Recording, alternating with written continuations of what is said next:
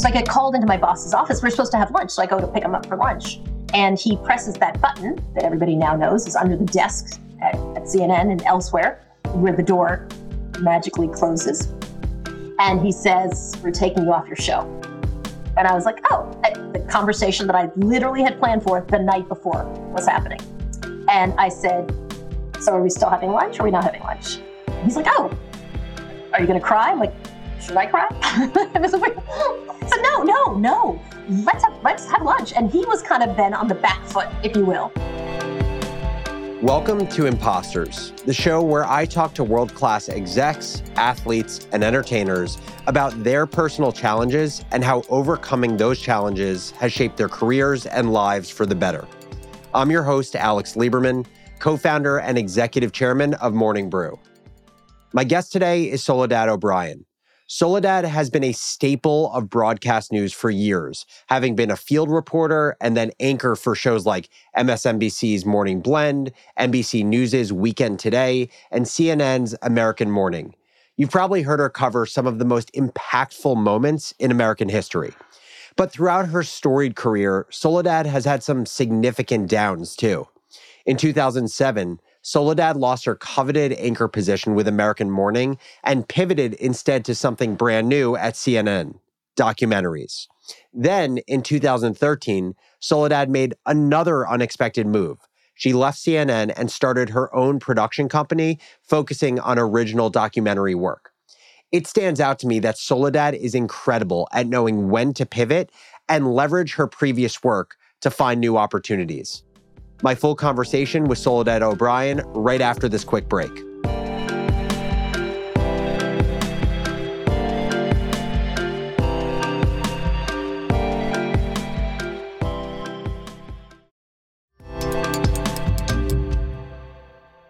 Soledad O'Brien, it is an honor to have you on Imposters. Thank you for being here. It's my pleasure. Thanks for having me. So, we're going to spend a lot of time talking about your career in broadcasting, ultimately, you know, your decision to start a production company, as well as some personal experiences that you've had in the last few years. But I want to start by understanding your upbringing and how that influenced your career choices. So, can you start with just telling me a little bit about your upbringing? Yeah, I, I grew up in uh, Long Island, New York, so a, a suburb of the city. I grew up in a very non diverse community. My mom uh, was Afro Cuban. My dad was white. They both passed away a couple of years ago now. And, and so we were very much kind of in a secluded suburban environment, but diverse, which was not a thing. uh, I was I was born in the late '60s, which meant you know my childhood was really in the 1970s, and so conversations about diversity really weren't a thing. You just kind of ended up being a bit of an anomaly. And I mentioned all that to say I think that is a part of what influenced my part of my career. Certainly, a lot of the reporting that I do that focuses on race and diversity and, and really stories where we try to seek out uh, perspectives from people who often are kind of ignored in the media. I, I, think a lot of that was just personal experience growing up. Not that I felt particularly ignored. I had a really nice and happy and extremely boring childhood, which I think every parent wishes for their kid, like nice, boring, boring childhood. But I do think you definitely didn't see a lot of you know different kinds of, of people when I was growing up. And so, if I remember correctly, your dad was an engineer, right? And your mom was a teacher. Mm-hmm. Exactly. And you're one of six, right? Yeah, I have five uh, brothers and sisters. I'm number five. I have a little brother. All went to Harvard, by the way.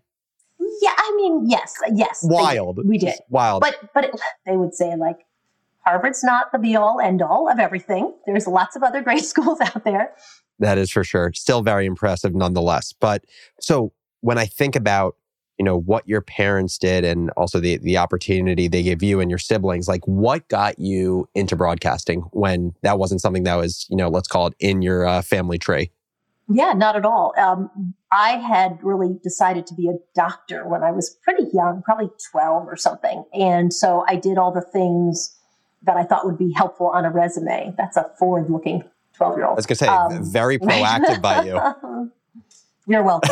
uh, so I I took organic chemistry with my sister, who now is a surgeon. So you, you know how this story ends.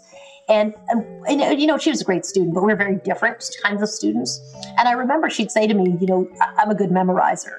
Um, but I, I didn't necessarily understand all the concepts, but I could regurgitate them on a test very easily. And she said to me, You should be able to deduce these formulas. Like, if you're a scientist, you should understand the formula, right?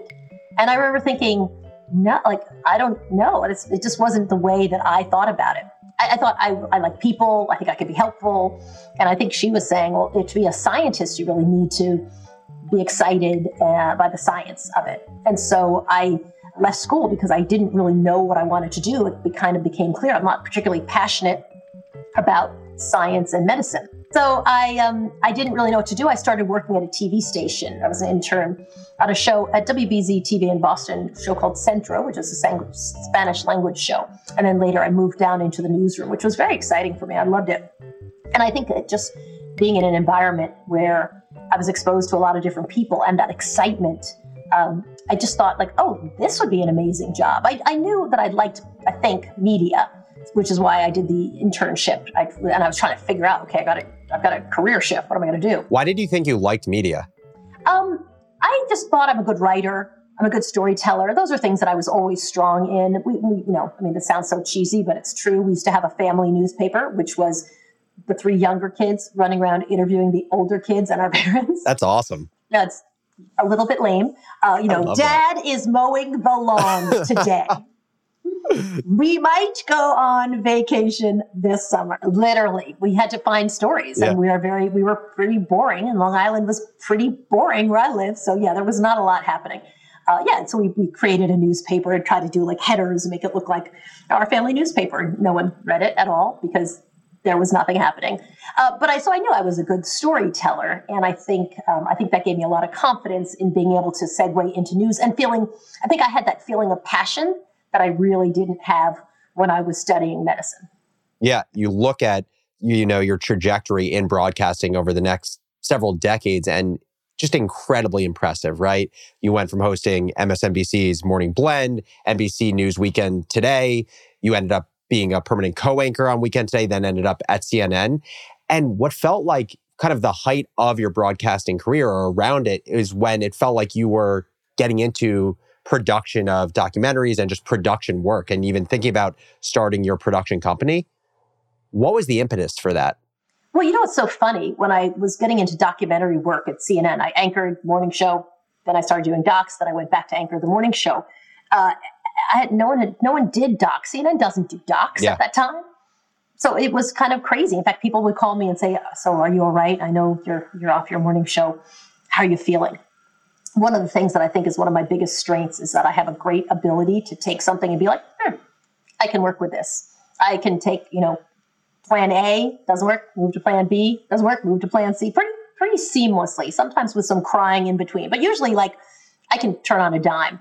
It's actually a, a pretty valuable skill, I think. 100%. And so I, I, didn't think like fantastic documentaries because documentaries weren't a thing at CNN. CNN was known and probably to this day is known for its live breaking news coverage.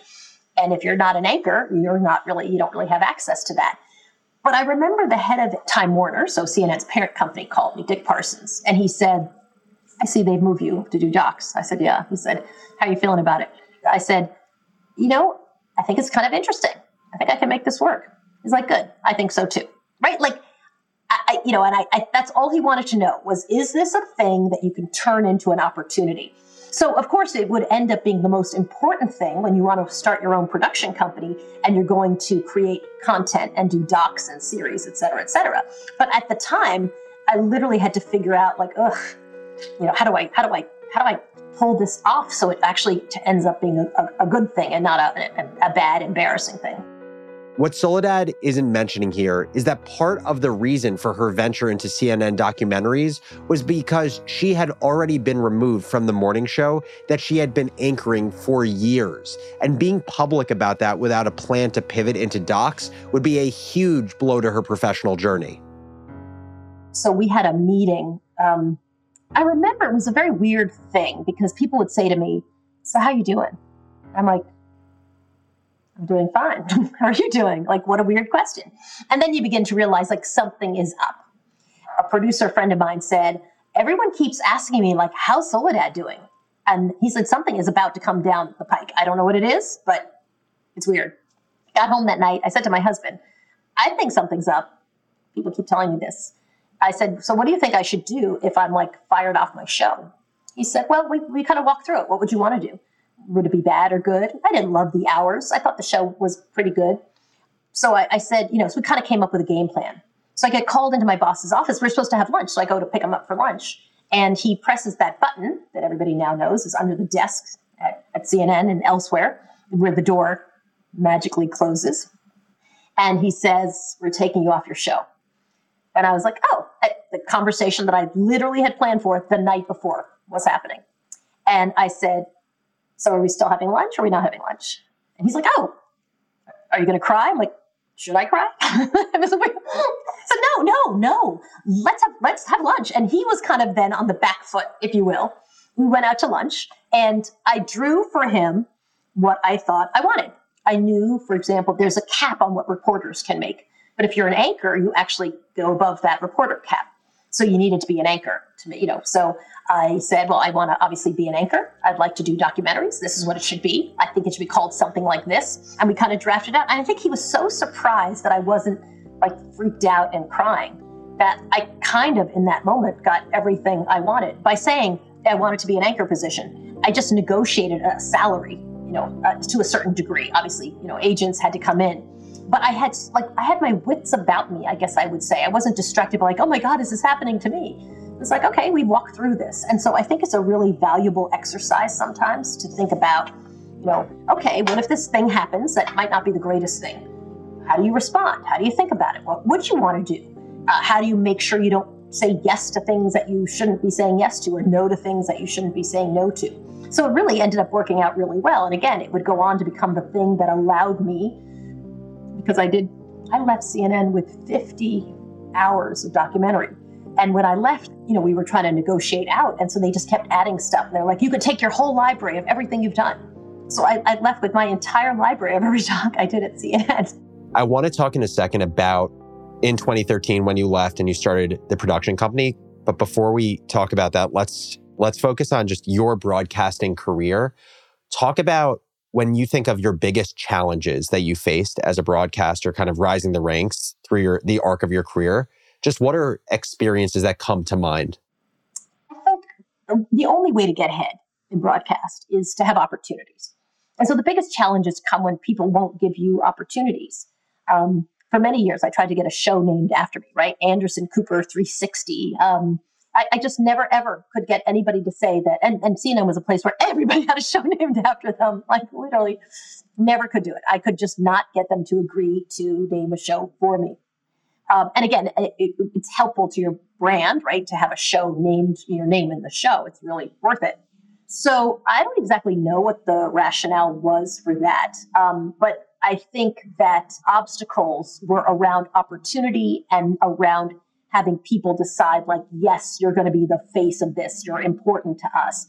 And i don't think i ever really got to the point that that i was that at cnn i always did their morning show. I often had to talk people into letting me go do coverage and then we usually would do very well and win a bunch of awards. But you know it was always a bit of a, a fight. I remember having to talk them into sending me to haiti and i'm like you probably want some black people on the team that goes to haiti. I'm just saying like at race probably makes sense. these, yeah how these events are covered and the things that come up. It's actually going to matter, especially if you know anything about the history of Haiti. But always, I, I felt like always um, pushing people to say, like, oh, yeah, let's send Soledad. But I think that's for everybody, actually. A lot of the obstacles are around talking people into sending you on a big story because you can't have opportunity if you're not on the big story. By the way, I anchor Matter of Fact with Soledad O'Brien now. There you go. When Soledad speaks about the peaks and valleys of her broadcasting career, it truly showcases her ability to adapt. The fact that she came up with a plan when she had a hunch that she was about to lose her coveted morning show position, I think is an awesome takeaway. If you feel like there's a difficult conversation coming your way, or maybe even if you don't but want to always be prepared, do a dry rehearsal. Practice what you would say if your boss came to you with bad news and come up with a plan.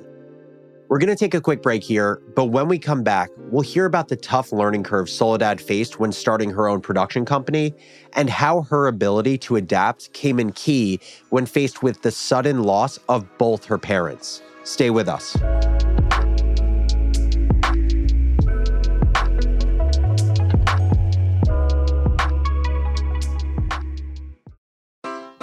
Take your business further with the smart and flexible American Express Business Gold Card.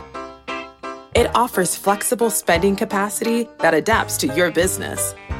You can also earn up to $395 in annual statement credits on eligible purchases at select business merchants. That's the powerful backing of American Express. Terms apply. Learn more at americanexpress.com slash business gold card.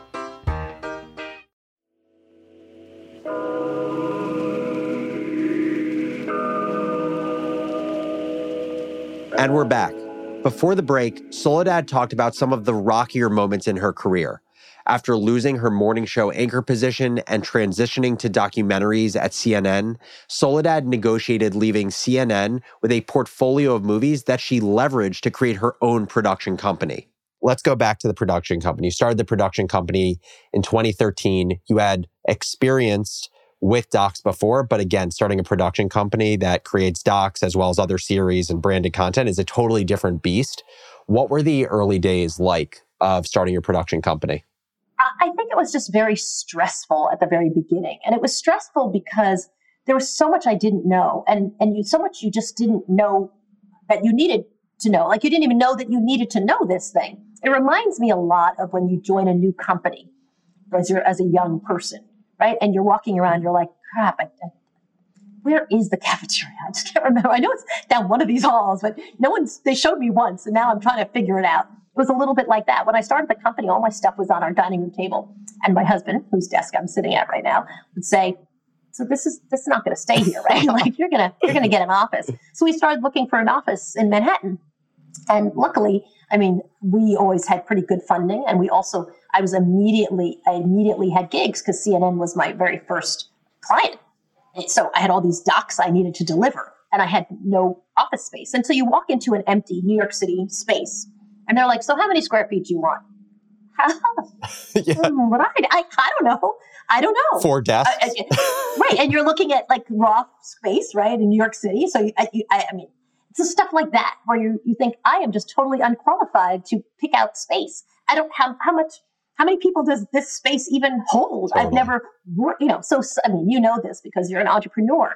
And that was for that and for everything. How many desks do you want? How many computers do you need? Do, how, what, what's your system going to be? What kind of phones are you going to have? How are you thinking about the hierarchy? Are you going to have an operations person? Are you going to have a CFO? How do you think about how you're going to do your accounting and all the stuff that I'm like, I am just trying to churn out some docs, which by the way, I had signed the contract not realizing that I should have delayed it like six months, right? Said, we'll begin, but we're actually going to begin work on the docs in six months. Yeah, like bought yourself a little bit of time to get shit like in line. Had I thought about that, that's what I would have done. But it never occurred to me if someone had said, you know, I now give people the advice don't start right away. Like give yourself six months to get into your space. We're shooting docs, and I'm also uh, trying to like figure out what office space to have, and I'm working on my dining room table. I mean, it was just, oh, I had four little kids. Well, I guess the question I was even wondering in my head is like, did you feel like you spent the amount of time with your family that you wanted to spend. And the reason I even asked that is something I've thought a lot about is, you know, Morning Brew we've been working on for the last seven years. And sometimes I think to myself, would I start another business today as a 28 year old who has a fiance, assuming I would grind for the next seven years on it? And it's a really hard question for me to answer now knowing. Yes, you should do it. Here, I'll answer for you. Of course. First of all, let me just tell you something. I have four kids under four. Like, they're exhausting. Your business will be fun and engaging, and you'll, you as a parent, you're going to be super tired, but you'll be a great parent because you're going to show your kids that you can juggle stuff, and you'll be in the office some days holding a kid in an arm, doing a conference call, and just making it work. And I think there's a real value to that. I think there's too much like agita around. Yeah. You know, can I do? It? Of course you can. People have been doing it forever. Totally. Absolutely, you can. And you just make sure that you're aligned with your partner, right? Like to me, that is the most important thing. Do they want to see you succeed? So when you say, actually, I'm going to be here for another five hours, they're like, I get it. You're building a thing. I got you. And I remember my husband, I'd say, I need to go to Thailand for a shoot. He's like, absolutely. Oh, and when he'd say, I have to go to Seoul because we are doing a pitch, I'd be like, absolutely. You know, and that meant craziness and making it work. Uh, but I think like that was far more important than, you know, did I clear the decks to prepare for, for child rearing? Were there ever times with the business where you're like, oh, what what the fuck is happening right now? Constantly. oh my gosh. What what comes to mind when you think of like the biggest blowups? Uh, a great story. I had a really wonderful assistant. Love, great, great guy. But we were paying our quarterly taxes, which, by the way, before I ran a company, I didn't know that was a thing. And um, and one day I looked at what we had paid in quarterly taxes, and it was forty eight dollars and thirty cents or something like that. I'm like, wow, that seems like a really low number to pay in ta- like the IRS. I don't think I've said, can I see that bill? He had left many zeros off of it. And so now we were obviously had not paid our tax. Oh, we had paid $48 toward our Yeah. taxes, which was basically nothing. And so that was just, I mean, obviously we had a big giant fine because we didn't pay our taxes. Um, and you know what I loved about that guy though? He came to me right away and said, I think I made a mistake and showed me the check. And I was like, oh my God. A lot of people wouldn't do that. Um, a hundred percent. And I was, I always told him just how grateful I was. And I, it's the advice I give a lot of young people, like just tell people, I think I have fucked this up. Can I just show you what I've done? And people will get mad and they will completely respect you. So, so it was just a great, I mean, I use it all the time as an example of that was a great employee, even around a really bad mistake. So, you know, that was probably our first one where I was like, oh, huh, probably, I should probably be on top of that then. I think the hardest thing was just people being dismissive because I had been an anchor and I, I didn't really know what it meant to be a CEO. Like, what does that mean exactly? Is it my vision? Am I, does that mean everybody's doing what I want them to do all the time? Obviously not. And so sometimes people, I mean, I had a guy who I, I had hired to help us with the production, and he's like, I don't even know why you're in this piece. Jeez. And I was like, and you know what's so funny? I was kind of like, I don't know. And my producer was like, she's in this piece because the client wants her in this piece and she's paying you money to put her in this piece. So put her in this piece or you're fired. Yeah. But at the time, even I couldn't because, you know, I was trying to figure it out myself. So yeah, we made a ton of mistakes at the beginning that I think the goal is not not to make mistakes. The goal is to not repeat mistakes. I love that statement. The goal for all of us isn't to be afraid of making a mistake, but to be agile and insightful enough to know why that mistake happened and to not repeat it.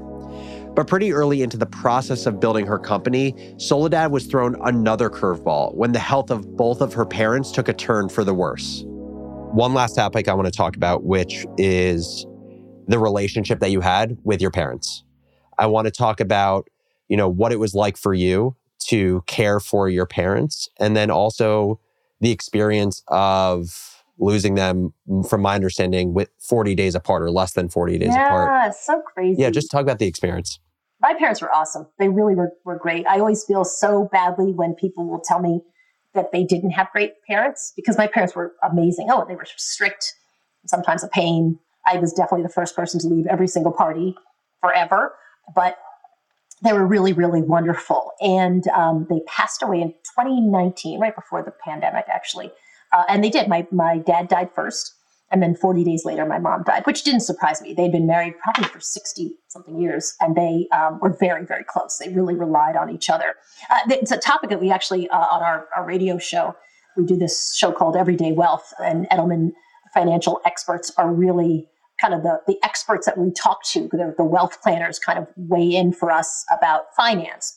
And we had this very conversation because we were talking about how prepared, or in my case, not prepared you can be when you have elderly parents. And it was, you know, my parents were great at coming to this country as immigrants, getting jobs, being successful, buying a house at a time when black people, you know, and white people living together couldn't buy houses in lots of neighborhoods. They figured it out.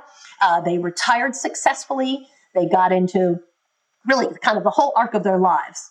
They got six kids off to college. You know, they really figured it out. But you would think when I would say, so, you know, like end of life planning, you got it? They'd be like, we got it. And they didn't have it.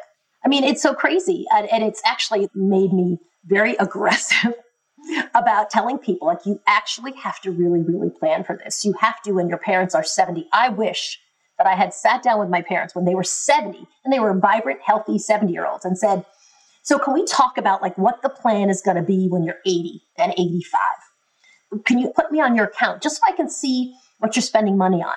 You know, and can we have conversations about where you want to live? Because the apartment you're in right now, if you're going to have a, a nurse's aide, where, where's that person going to sleep? Yeah. Like, what's the plan? So even though they would say, you know, yeah, we have it covered, they clearly didn't have it covered. So we made, you know, I, I have five brothers and sisters, and I think we could have done a much, much better job of of really making my parents and even all of us walk through the plan. And I get it, people don't want to walk through the plan. One, I think they're anxious about money, and two, they're anxious about conversations that involve death.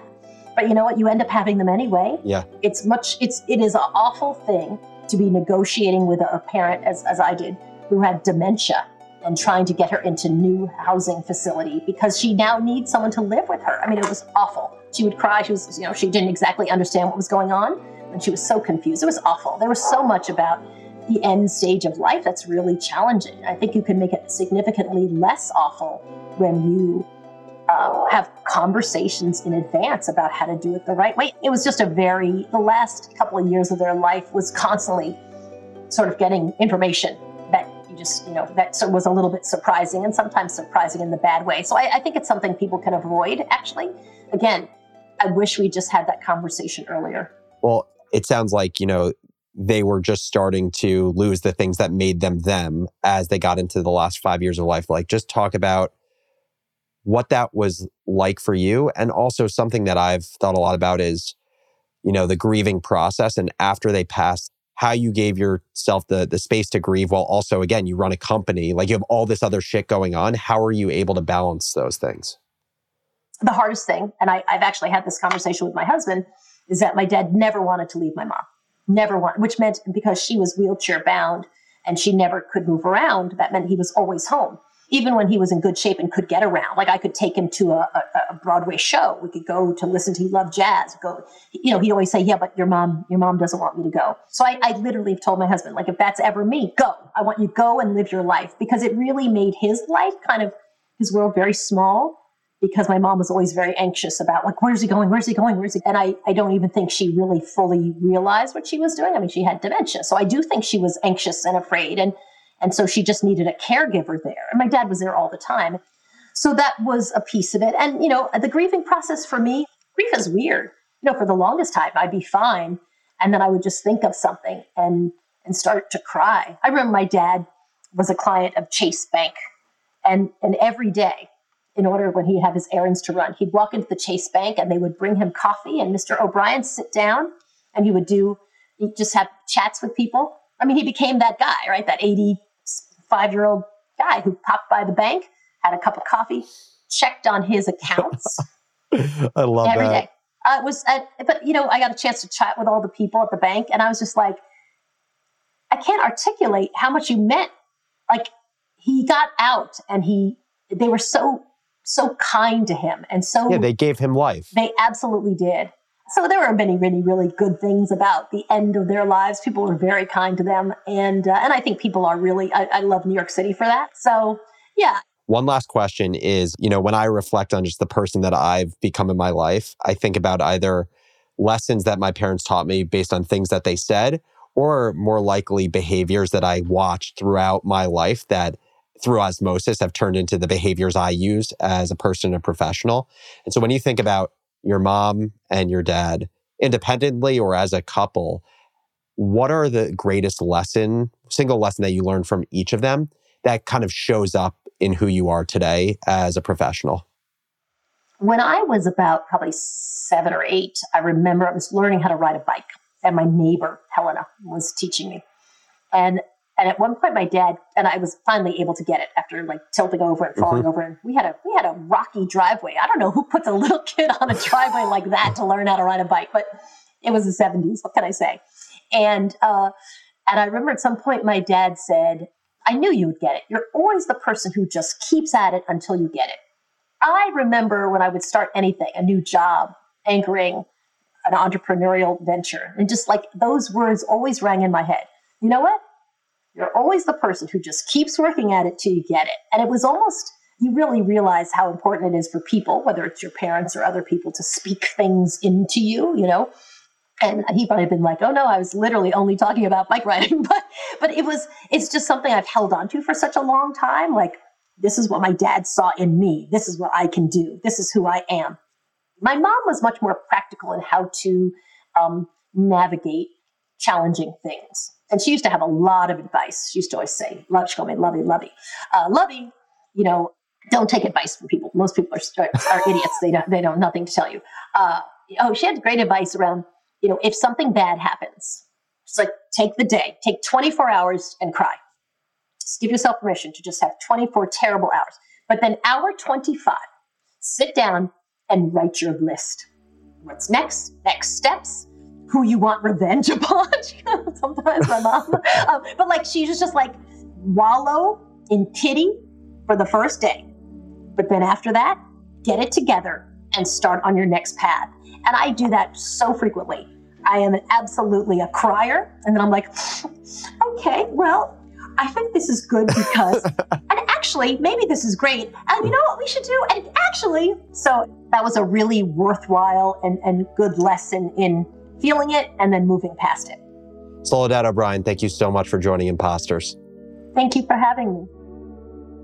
It's no wonder that Soledad has had the long and amazing broadcasting career that she has. In listening to her story, it's clear to me that her positive attitude and relentless ability to get back up after being knocked down has gifted her the ability to pivot away from any bad situation that she faces. If there's anything to be taken from Soledad's career trajectory, it's that resilience and adaptability are invaluable assets. No matter what challenge you're facing in your career, whether you're getting laid off, facing a difficult conversation with your boss, or are struggling to attain your dream job, if you take a beat to reassess, even do a dry rehearsal with a friend, you're going to figure it out with your head held high. Now, imposters listeners, we need your help. We would love to hear from you on how the conversations on imposters have impacted your life. How does this show help you in your career or your personal life? Are there any particular guests or episodes that have stood out to you? And tell me the stuff that you haven't liked, where you want the show to get better. Our goal is simple. We want to make this as valuable as humanly possible and make the show worthy of your time. So shoot me an email at alex at morningbrew.com and I'll get back to you as soon as possible. Imposters is a production of Morning Brew. Our senior producer is Vishnu Valbaneni, and Michaela Heck is our producer. And special thanks to our multimedia intern, Olivia Mead, for her help with this episode. Brian Henry is our executive producer, and AB Silver is our booking producer. Our sound engineers are Dan Bauza and Rosemary Minkler. Greg Jacobs is our video producer, and Sarah Singer is our VP of Multimedia. Our theme song is by the mysterious Breakmaster Cylinder. Original music in this episode is by Rosemary Minkler.